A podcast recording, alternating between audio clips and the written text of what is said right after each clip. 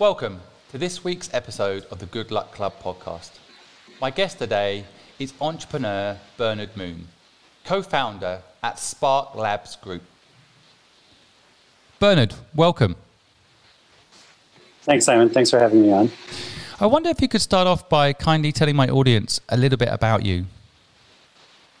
Sure, sure. Um, I'm a co-founder and partner at Spark Labs Group, uh, which we describe as a network of startup accelerators and venture capital funds.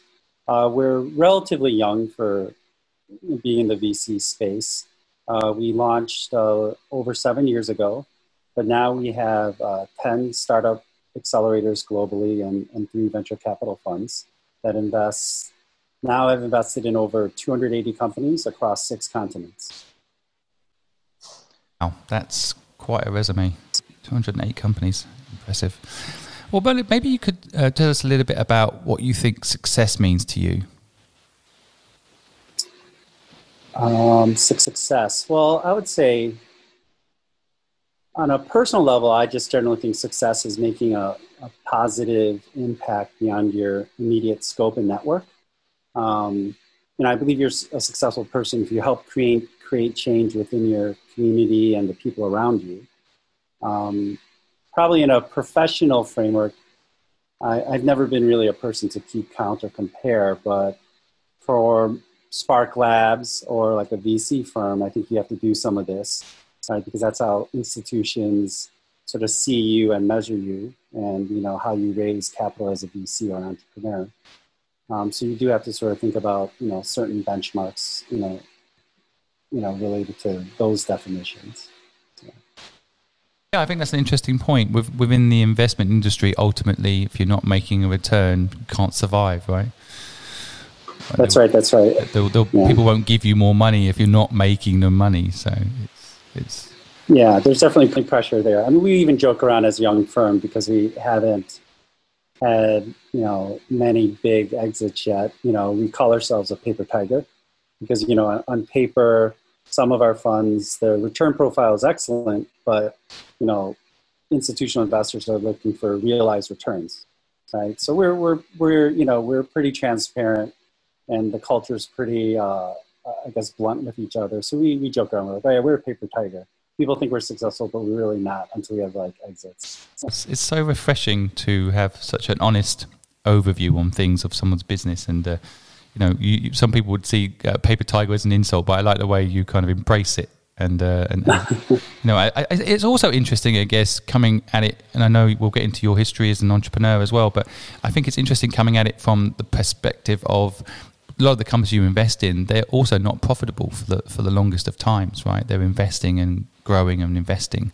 So you know, it's interesting that the VC world is is, is less inclined to operate that way, although that's exactly what they invest in every day, right?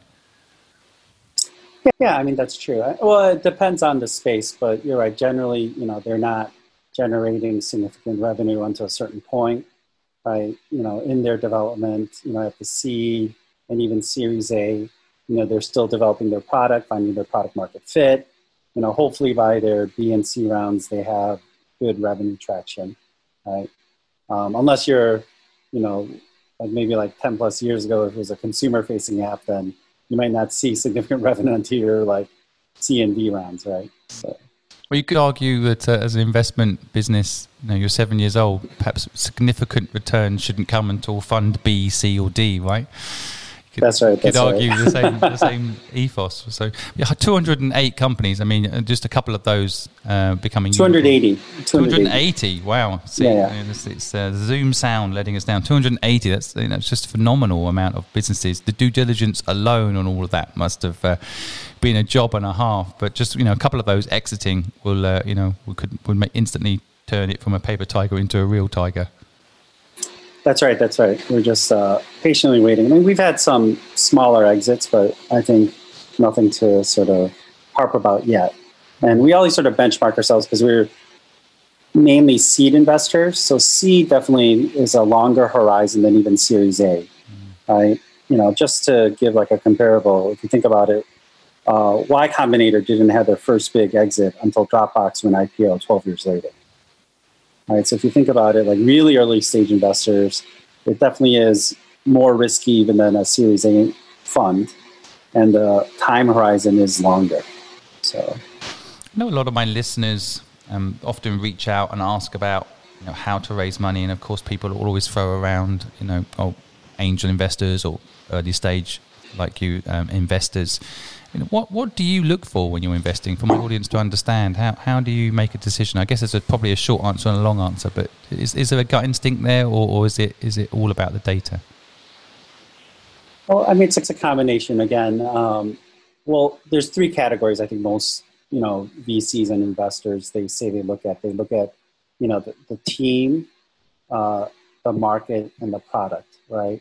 The the market a- answer is probably the easiest. Always like you know, is this you know is the market big enough that that person is going for? Right. Most of the startups that come to you, they you know you assume that's true, or or you you find out that's true and then you go to the product, right? Whether it's consumer or enterprise, can you really see yourself or companies using this product? And then you assess the team, you know, whether it's the right sort of combination of business and technical founders, um, and who are the early employees that they already have on board. Um, especially at the seed stage, definitely there's a more emphasis on the team, right? Because you assume that that company will go through at least one you know, change of business model or pivot, right? So how are they able to handle that adversity, right? And are they stubborn enough to stay with their vision, but flexible enough to pivot when needed, right? Because these are sort of soft skills. And then um, you really also have to check in terms of the team chemistry, because that's the, I think that's the hardest part is that, you know, you could say 30, 40% of startup failure, I mean, is really the founder dynamics, right? They could have the best technology, but, you know, there's always a breakdown of founders or, and team members, and, and that leads to startup failure. Yeah, I, I, it's an interesting point. I think a lot of people just assume businesses fail because of cash flow or um, idea didn't work. Um, i have seen different stats thrown thrown around, but you know, I, I, saw a stat saying nine out of ten businesses fail because the co-founders fall out with each other. Um, which, which is an argument for single co-founders, but then it's very lonely, right? So, in, in, your opinion, do you think it's good to have a co-founder? Again, thinking about my listeners, if, if they're thinking of starting a business, do you think do you see any sort of um, correlation between success, single co-founder, uh, success, co- two, two, two founders? Yeah, I think there's been um, like prior research done on that. Uh, when you jump from single to two, the success of a startup exponentially increases, right? And then I think there's a slight increase to three, and then it flatlines at four or something. Mm. So that's why you'll see even Y Combinator or or us, our, our, our accelerators, we rarely uh, accept single founders, right? Y Combinator, they've been public about it. They say that you know they they they look at companies with at least two co-founders, um, and even a lot of investors will say that. I mean, there's various reasons, not just the data, historical data that's already there, but you know, you want, you know, someone equal, right, to challenge your ideas, make you better, sort of sharpen your thinking, right? And doing a startup, you'll definitely go through a lot of ups and downs and a lot of pains. And if you're by yourself, it's just really difficult, right? So you need at least that one or two other person that has an equal voice with you. Uh, you don't want to be. The danger also of I think being a single founder is that um, you have no one to really check you, right? You know, because I think there's always a temptation with you know a large percentage of the people that are in such leadership positions that they'll just surround themselves or create a culture where they're dominant or um, they have a bunch of yes people around them, right? And that's just going to lead to failure anyway. So. So having someone that can challenge you, I guess, is is probably key. So I, I always talk about your life partner being an important element of any startup too, because that, that person can also check you and challenge you, right? So I, I was uh, yeah. in investments I made. I always, I always like to meet the actual partners of the people that uh, are running the businesses. Yeah, I think that's that's a good. That definitely would be a good check if it was a single founder, right? Mm. Who, mm. You know, who, who's around them. Yeah, totally. Yeah. Well, I want to talk a, a bit about your your history and and how you ended up uh, doing what you're doing today. I mean, of course, I, I was looking at your LinkedIn and uh, mm-hmm. looking back to 2004, some of my listeners are quite young, so they're suddenly going to realise that you're, uh, you're you're older than 20 because you've got a young sounding voice. But um, do you think do you think you know, look back at 2004 when you were you know working, you started uh, as a co-founder in your first business? Um, how, how did that happen? I always like people to understand the journey of, of, of someone like you. So you, it sounds like when I look at LinkedIn, you're straight into being a co-founder. What were you doing just before that, and how did you end up starting your own business? Um, actually, the first startup we I did was in '99. Now you are showing your age to the audience. Yeah, yeah. so it was um, it was during the first internet boom, and so my initial career path and interest was in public policy. So when I was at Columbia in New York, 96, 98, that was during the first internet boom. And, you know, believe it or not, it was actually crazier than a few years ago when like everyone and their grandmother wanted to do a startup. And so during my second year in graduate school, I had, uh, even though I, I was in public service and public policy, I had two groups of, uh, two different groups of friends ask me to join their startup. Um, part of the reason why is I think they uh, knew that my parents were entrepreneurs and I actually helped out with some of their businesses. And so my friends in investment banking and consulting, they started bouncing ideas off me. And then towards the end of my second year, when I was graduating, I decided to join uh, one startup uh, and launch it with my two co founders, Jimmy and Peter. So that's how I diverged from my original career path. And since then, I just found out, even from that first experience, that I love uh, the chaos of starting a new company from concept on a napkin, napkin to launching a new product and service. And so I just sort of fell in love with that sort of, you know, the energy and the excitement of an early stage company. And I just sort of stayed with it since. And I, am just looking again at your history. Did you ever actually work for anyone else? I did. Initially, after uh, undergrad, I worked in government for the governor of Illinois.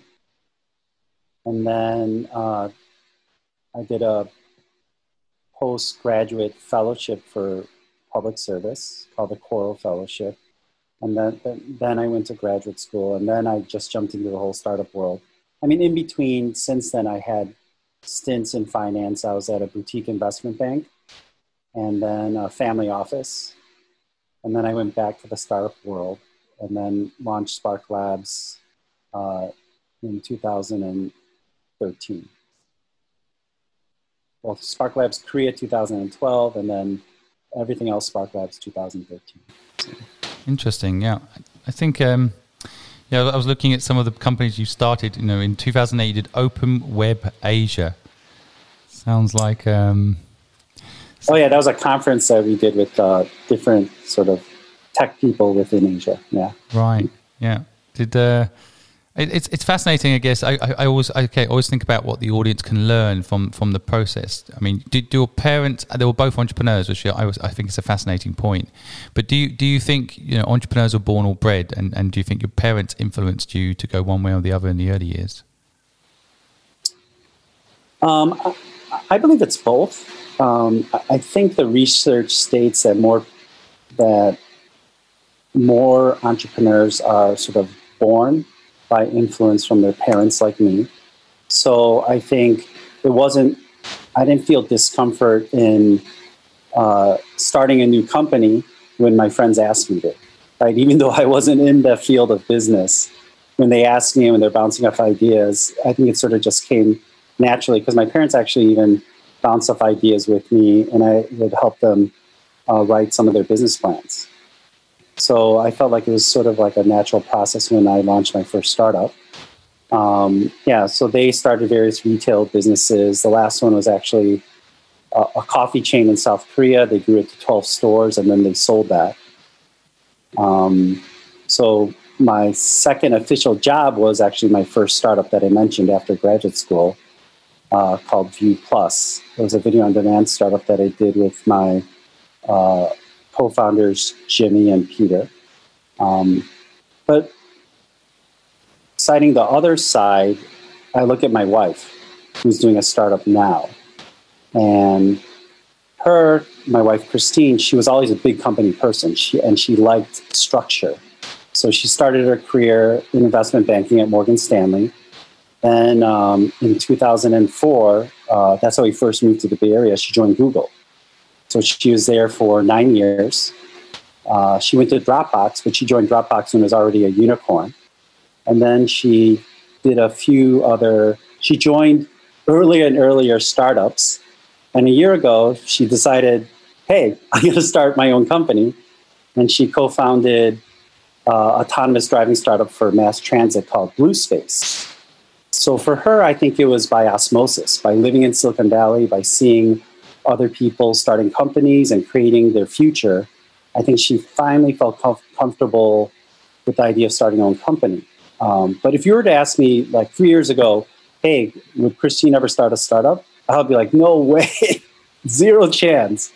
But so it's interesting to see like now she's, you know, she started her own company. It's in, and it's in a very difficult and competitive space, you know, autonomous driving. So very hot space as well. I think that's uh, yeah. big, big future. It's interesting what you're saying. There's a few things I want the audience to pick up on. I mean, first of all, I always feel like this concept of like a leopard never changed its spots. It's absolutely yeah. not true. People do change, and, and you can say evolve uh, or devolve, yeah. depending how you look at it. But you know, uh-huh. if, if, someone three years ago had asked you with your wife to do a startup, you would have said 100% no, and now look. And I think yeah, you know that's true. As part of what I'm also trying to get out there to the to folks out there that perhaps thought they were going to go get a job and so on, you can start a business of your own.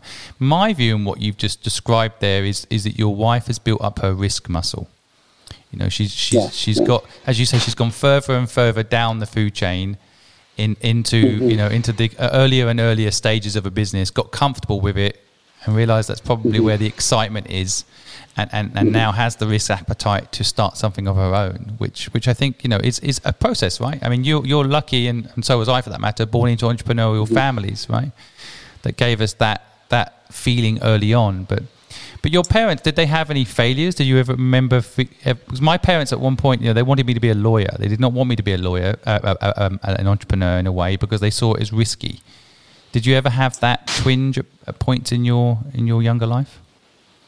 Yeah, I saw them fail a couple of businesses uh, in between, right? But I think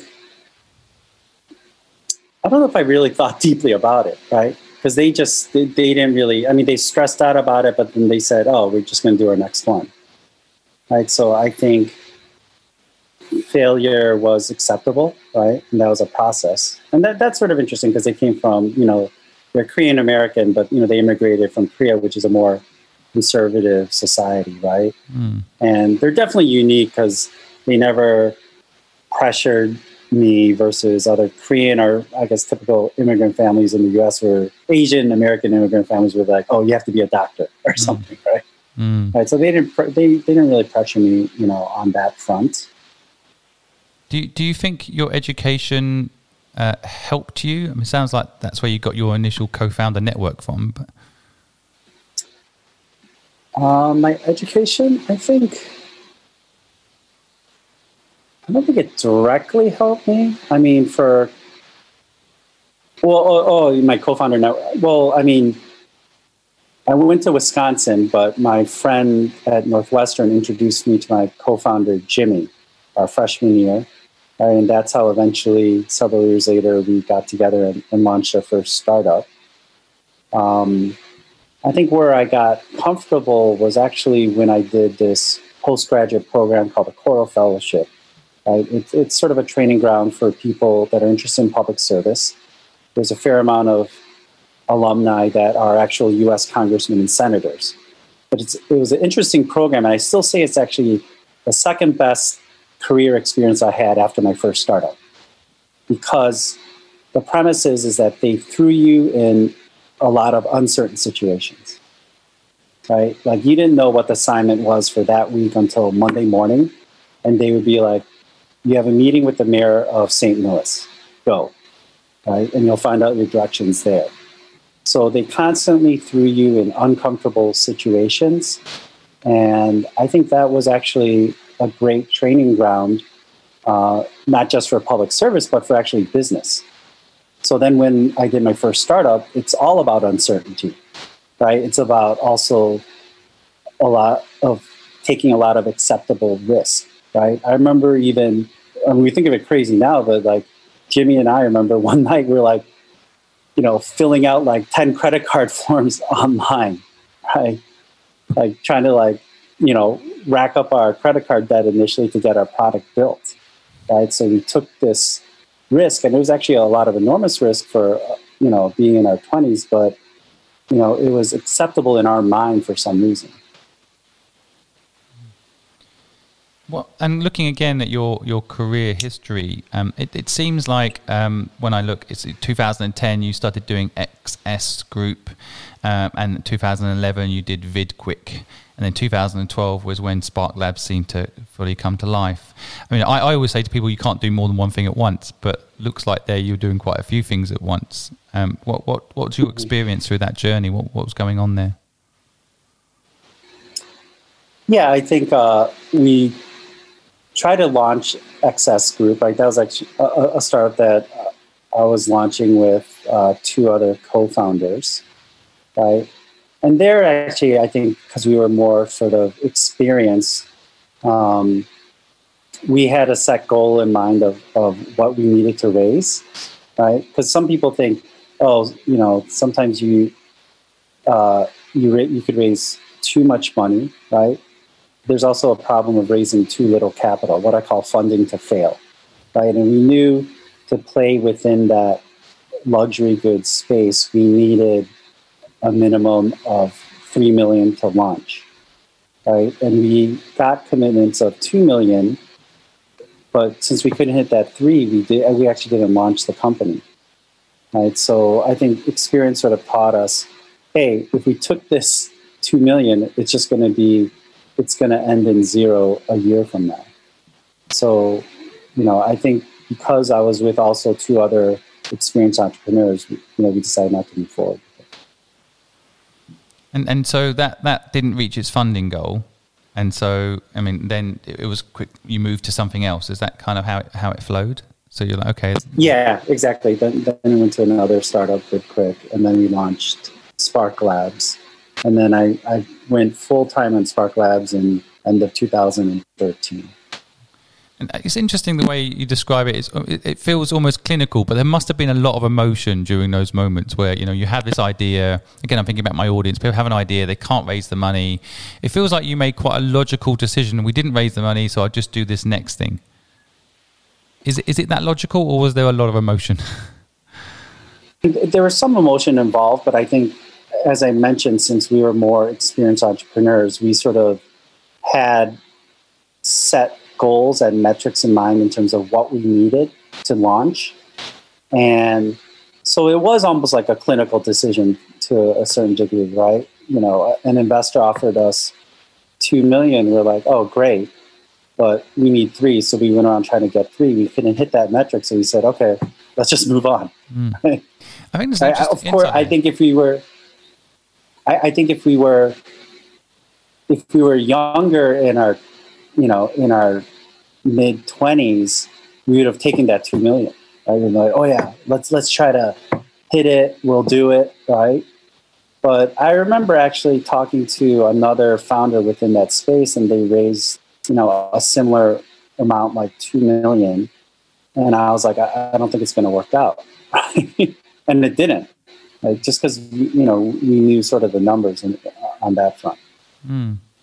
I think there's a learning there for listeners, I, I, a big one, and I and I feel like a lot of people here in startup world, you know, you, you see that graphic where someone digging away and the gold or the whatever is just so close, right? And they're digging away and then they give up. And just as they were about to reach the gold, this, this one of the favorite graphics that seems to fly around with anyone that's hashtag startup world, right? That kind of persistence thing, which I also talk about a lot. But there's something in what you're saying which is really, I think, quite important for people to pick up on, which is you kind of set yourself a red line, right? Like that, if we get X, then we'll carry on. If we don't, then we'll move on. But that's serious discipline. Because, like you say, I mean, two million, my mindset, even today, after all the companies I've done, my mindset goes to, well, let's take the two million, get it as far as we can, and I'm sure we'll raise the other million over the next 12 months runway, you know? Um, or, or, or is it just a capital cost of excess that you just knew you needed the whole amount? Yeah, we knew that we needed the whole amount, or it would be uh, sort of a cash flow issue also, right, within that space. So I think it's good that we were disciplined. And it's funny because it's like, it reminds me now since you're talking about this topic. Um, even before I actually started doing startups, you know, my dad would sometimes like talk about his philosophy and stuff, right? And he'd be like, hey, business is like poker. You have to know when to fold, mm. right? And a lot of people don't know when to fold, right? So you just have to know when is the right time and move on right? And like poker, it's not an emotional decision. Mm. Yeah, I think that's really interesting. Yeah. and I think I think for a lot of people, and I would put myself in this category, I have not known when to fold, and sometimes I'm glad I didn't because the person holding the hand opposite me um, doesn't have what I thought, you know. So it's, it's an interesting uh, analogy actually, and uh, yeah, and I, I, think that your your way of thinking is is really quite um, intellectual about building something which I think is quite emotional. And so, when you're looking at startups to invest in now, do you um, do you take this into consideration? Is it we'll we'll give you the money if you raise all of the round, or was it really a founder led decision on that point? Yeah, I, I think not founder led, but I think it depends on on the founder and how comfortable we feel. I mean, but you know, I think most investors they're not going to put in their money until you know the stated minimum target that that founder is trying to reach, right, is raised. Um, but in terms of my own experiences, I, I do think I probably uh, push that aside a little bit, right? Because you do want to see, you know, more of that sort of, you know, hustler mentality, can do, etc., in the people that you invest in, right? So it is a delicate balance, though, because you want someone that's driven and stubborn, like I mentioned, but you know the discipline to to pivot and know when to sort of change course. Mm. Right, so that's the balance, you know, that you try to find in in, in entrepreneurs that you invest in. I can I can hear my listeners um, were saying they want to hear more about um, and, and what it was all about. And I perhaps have you back on the show going into details of some of these business learnings. But I wanted to get your story down a little bit more today. So in the last uh, five minutes I've got with you, I guess I wanted to get a little bit more into you. Finally, you know, your bit. So we, we talked a little bit about education, and, and, and I always have this thing about education where I'm nervous that people are going to get university degrees and then they get trapped in, in that training and in the debt that that then brings on them and doesn't allow them to start a business. Do, do you think that's true or not?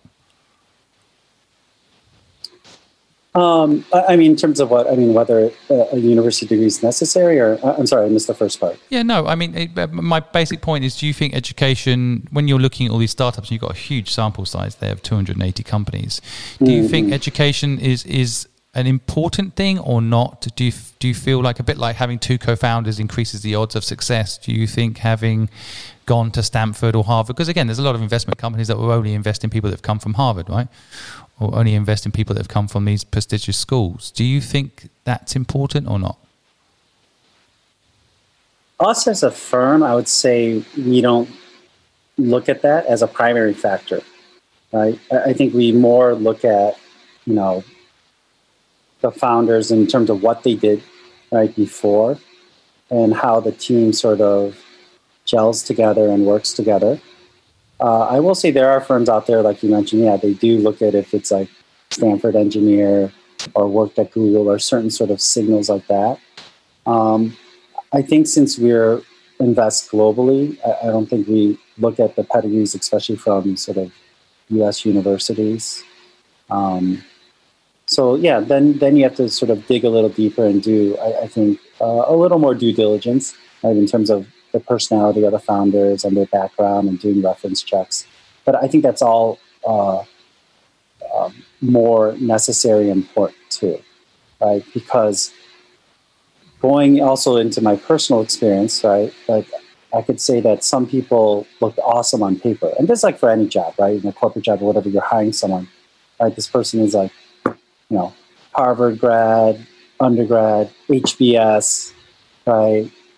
Shining star at Bain or BCG or McKinsey or whatever, right? When you get them into the startup world, it's I think it's a whole nother story, right? Or when they're at, you know, they work at Google, but then when they're in the stressful environment, you know, I say when that stress is on you and there's fires to put out, true character comes out. Right? And I've seen it where, you know, not just from my own experience, but even in our portfolio companies, they hire, you know, someone with a great resume, great actually even reference checks. But when they're in that startup environment, like you see a whole other side of that person. Right? right and that's the same thing like even in sports like I, I, play basketball i say like sometimes you don't see a person's true character come out until they're on the basketball court. And that's when you find out, oh, that person that you, you thought was so nice and gentle is actually a jerk. totally. That's why I always tell people to work with their partners at least once in their life, you know. Then you, will see what someone's really like when you work with them. It's quite hard for people to hide that in those that's spontaneous true. moments of frustration. So you'll get to know what they're really like, their moral code, and so on. So it's uh, true, true, fascinating. Do you um do, uh, do, Uh, uh, just briefly, because I know you know I'm running out of time with you now. But do do you believe luck plays a, a big role in the success of a business, or how, what's your view on on the element of luck that that is this podcast's theme? Yes, I, I do so. And then there's actually it me of a funny comment that my co-founder Jimmy Kim, who I did my first two straps with, and we did SparkLabs together. He always says, like you know, very commonly, he's like, better to be lucky than smart, right? Right. Right. And I, I do think for me, like luck or chance or grace or whatever you call it has always played a role in my career. And some people say that you create your own luck, but I think if you think about the mechanics, I mean, you know, majority of startup founders, they're hustlers. Many are brilliant, right? So, you know, one example is like that lucky meeting or, or chance encounter that you get at a conference, right? You know, you go through hundreds of random people, and that one meeting could lead to that big break for your company, right? And I think that's more luck. I don't think that's a creation of intelligence or, or more, more work, right? So for me, I would say the lucky break was meeting my co founder, Jimmy, like during our first year in college. And then several years later, we would join up to do our first two startups together. And then in 2012, meeting to co found SparkLabs Korea. Right? So I would give luck more weight than a lot of things. I can hear the um, community um, around this subject uh, kind of throwing back the whole debate is well they went to that conference so they you know they created their own luck. But of course there's plenty of people that went to that conference that didn't meet that person that gave them that opportunity right? So um, yeah. it's, it's, a fascinating subject. Of course I could also argue you can't control where you're born. That is definite yes. random luck. You're born into an entrepreneurial family that allowed you to take risk encouraged it even. So you know the, these are all elements of luck that were definitely initially out of your control right? You did not decide who you were going to uh, be born uh, into, what family you're going to be born into. Although my wife always says that our son chose us. He looked down and said, oh, I'm going to have those two, please. They're going to give me a good life. So we always thank him. We always thank him for choosing us. But um, well, look, um, fascinating to, to talk to you. I, would love to have you back on actually because I feel like it's gone super quick and I haven't got uh, half the uh, bits and pieces I wanted to get from you. So I'd love to have you come back on and, and talk a little bit more about your experience, talk a little bit more about SparkLabs process and more about your experiences. And, and so love to have you back if, if you're up for that. Sure, we'd love to. Uh, this was fun. Yeah, thanks. And, and I'd just like to end it with a light-hearted question, or there's lots of other things I'd like to ask. But just um, if you went back to younger you and gave some advice, um, out of interest, how old are you and, and, what would the advice be? Oh, how old am I? Uh, well, I'm, I'm 49. So if I were to go back to I don't know if you asked that. I'm sorry. No, that's okay. Now the audience knows you're, you're, you're, young. You're young, 49 years old. But I mean, what age were you? You know, if you went back and you said to your eight year old self, or you went back and you said to your 18 year old self, which age is a good age to go back and what would you say? Uh, I'd probably go back to like 22. right? Or right when I'm graduating from college. Um, the advice there would be just to appreciate the you know the people around you more, right? From friends to acquaintances to strangers, right? Because I think it's easy, you know, to appreciate your friends and family, definitely even the acquaintances and strangers. Right? I think that would, uh, I think I've been definitely more sort of valued in my life. Um, yeah. And then I think on a practical note, probably going back to a late, you know, like a decade later in my life, um, at certain points in my career, I probably would have taken less risk uh, and not doing a startup, especially when when our first kids were born, so I wouldn't create so much stress with my wife. Interesting. I have a similar experience. I know what you mean. I'm just writing it down. I don't want to forget that. Yeah. Well, I mean, I, am going to sum up some of the things I've taken away from our chat today. It's, it's a lot of really interesting things, Bernard. So, so thank you. But here's here's my quick uh, takeaway. Um, I, I, I think this concept of knowing when to fold is really quite powerful. So your father passed that bit of knowledge to you, and now we're passing it hopefully on to 50,000 people that are listening. I, I think knowing when to fold is a really interesting part of the technique of being a successful entrepreneur. And, and I think it takes a lot of guts to fold, even if you've got a good hand. And so it's a really interesting um, example, I think. I love what you were saying earlier in the podcast about creating change being a measure of success, making an impact uh, being a measure of success. Um, I think it's also interesting how sometimes the dynamic, as you've mentioned, about the finances come into play in everybody's businesses. And I think it's kind of naive to think that money isn't an important part of making any business work.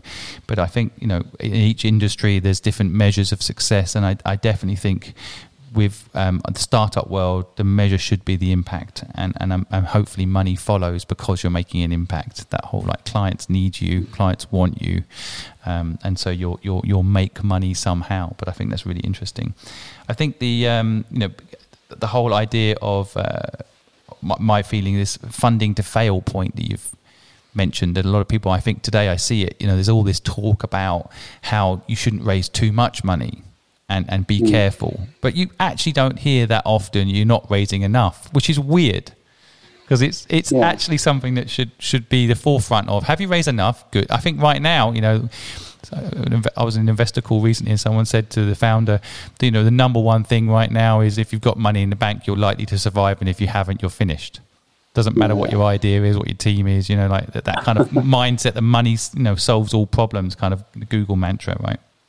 So, so funding, making sure you're not funding to fail, you know, making sure you're, you're going for the, the full amount you need um, is a good bit of advice. And so, yeah, and I, I think, you know, finally, I, I love, and I think this is going to be the t-shirt we're going to make uh, around this podcast, which is uh, appreciate people more. I think that's mm. something I can also relate to. I think it's sometimes in startup world we just go go go, we build build build, we work work work, and uh, you know I don't tell my wife enough that I love her, uh, and and I think mm. it's important to sometimes pause and realize, you know, the people around you are important, and it's all well and good building a wonderful company that's important, uh, and often is very important to you know making the world a better place, but but just appreciating people. So I think that's a nice message to, to end our podcast on. And uh, so Bernard, thank you so much for taking the time to uh, to join us today. Yeah, thank you for having me. It was great. Thank you so much for listening today, folks. I hope you enjoyed today's podcast. We appreciate that you have so many podcasts that you could be listening to. If there's anything we can do to improve our podcast, make the content better for you, allow you to receive it in a format that you like, feel free to reach out and let us know. If any of Bernard's comments today struck a chord or you'd like to know more about his business and his life, we put all the links in the comments section on whatever format you're listening to this podcast on today. We appreciate you taking the time to listen to us. If you found it useful, please share it, please like it, and feel free to comment. We always reply to comments, we always appreciate feedback, and we thank you for taking the time to listen to us today.